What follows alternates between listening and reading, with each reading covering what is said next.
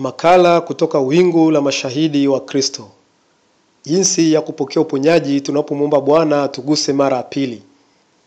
Jina kuu la Bwana na Mwokozi wetu Yesu Kristo, simba wa kabila la Yuda na mkuu wa wafalme wa dunia, Yesu Kristo, jina kuu na tukufu libarikiwe. Karibu tujifunze Biblia, neno la Mungu wetu lililo mwanga wa njia yetu na taa iongozayo miguu yetu. Upo wakati ambao tutahitaji Bwana tuguse mara ya pili, lakini ni vizuri kujua kanuni ya kupokea uponyaji pindi tunapomsihi Bwana tuguse tena. Hebu tusome kisa kimoja katika Biblia na kisha tutafakari na tujifunze kanuni ya kupokea uponyaji mkamilifu. Tusome kitabu cha Marko sura 8 mstari wa 22 hadi 26. Maandiko matakatifu yanasema, wakafika Bethsaida, wakamletea kipofu, wakamsihi amguse. Akamshika mkono yule kipofu, akamchukua nje ya kijiji, akamtemea mate ya macho, akamwekea mikono yake, akamuuliza, waona kitu? Akatazama juu, akasema, naona watu kama miti inakwenda. Ndipo akaweka tena mikono yake juu ya macho yake, naye akatazama sana, akawa mzima, akaona vyote sawasawa. Akampeleka nyumbani kwake, akisema, hata kijijini usiingie.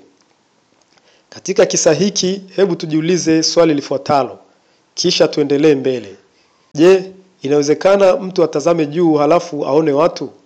Tena watu wenyewe wanatembea, na tena wanatembea kwa kasi kama miti? Nilitegemea hata angesema anaona ndege wanaruka, wanakimbia kama miti, lakini yeye anasema anaona watu.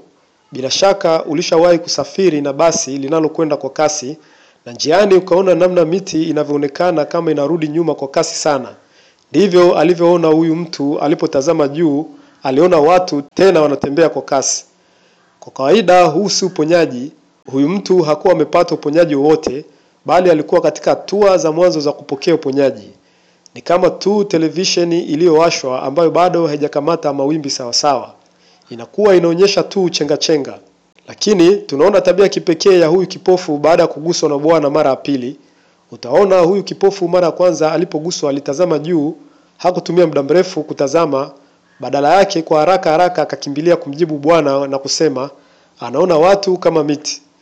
Lakini baada ya kuguswa na Bwana mara ya pili, ni kama alijifunza kitu kuwa hana budi kutokuwa na haraka ya mambo. Ndio maana utaona alitulia na kutazama sana.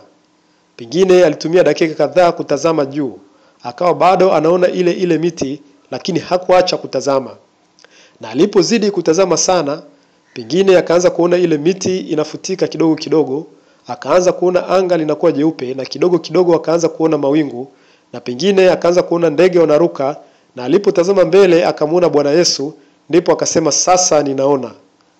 Na sisi hatuna budi kutazama sana, tusiishie tu kutazama kidogo, tusiishie tu kuzungumza wala kunung'unika wala kukosoa wala kutoa hitimisho pale tunapoona uponyaji haujakamilika, bali turuhusu uponyaji wa Bwana ufanye kazi. Tuwe na subira huku tukiliamini neno lake. Kutazama sana ni kudumu katika kumwamini Mungu kwa muda mrefu. Hata kama unaona lile tatizo bado halijatatuka, wewe endelea kumwamini Bwana na kusubiri bila kutoa uso wako juu mpaka muujiza wako utakapokamilika.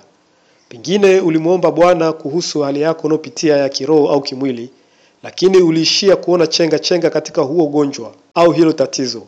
Lakini sasa umejua kanuni, msii Bwana akuguse tena kwa mara nyingine, lakini safari hii usiruhusu imani yako ipungue, wala usiukiri ugonjwa.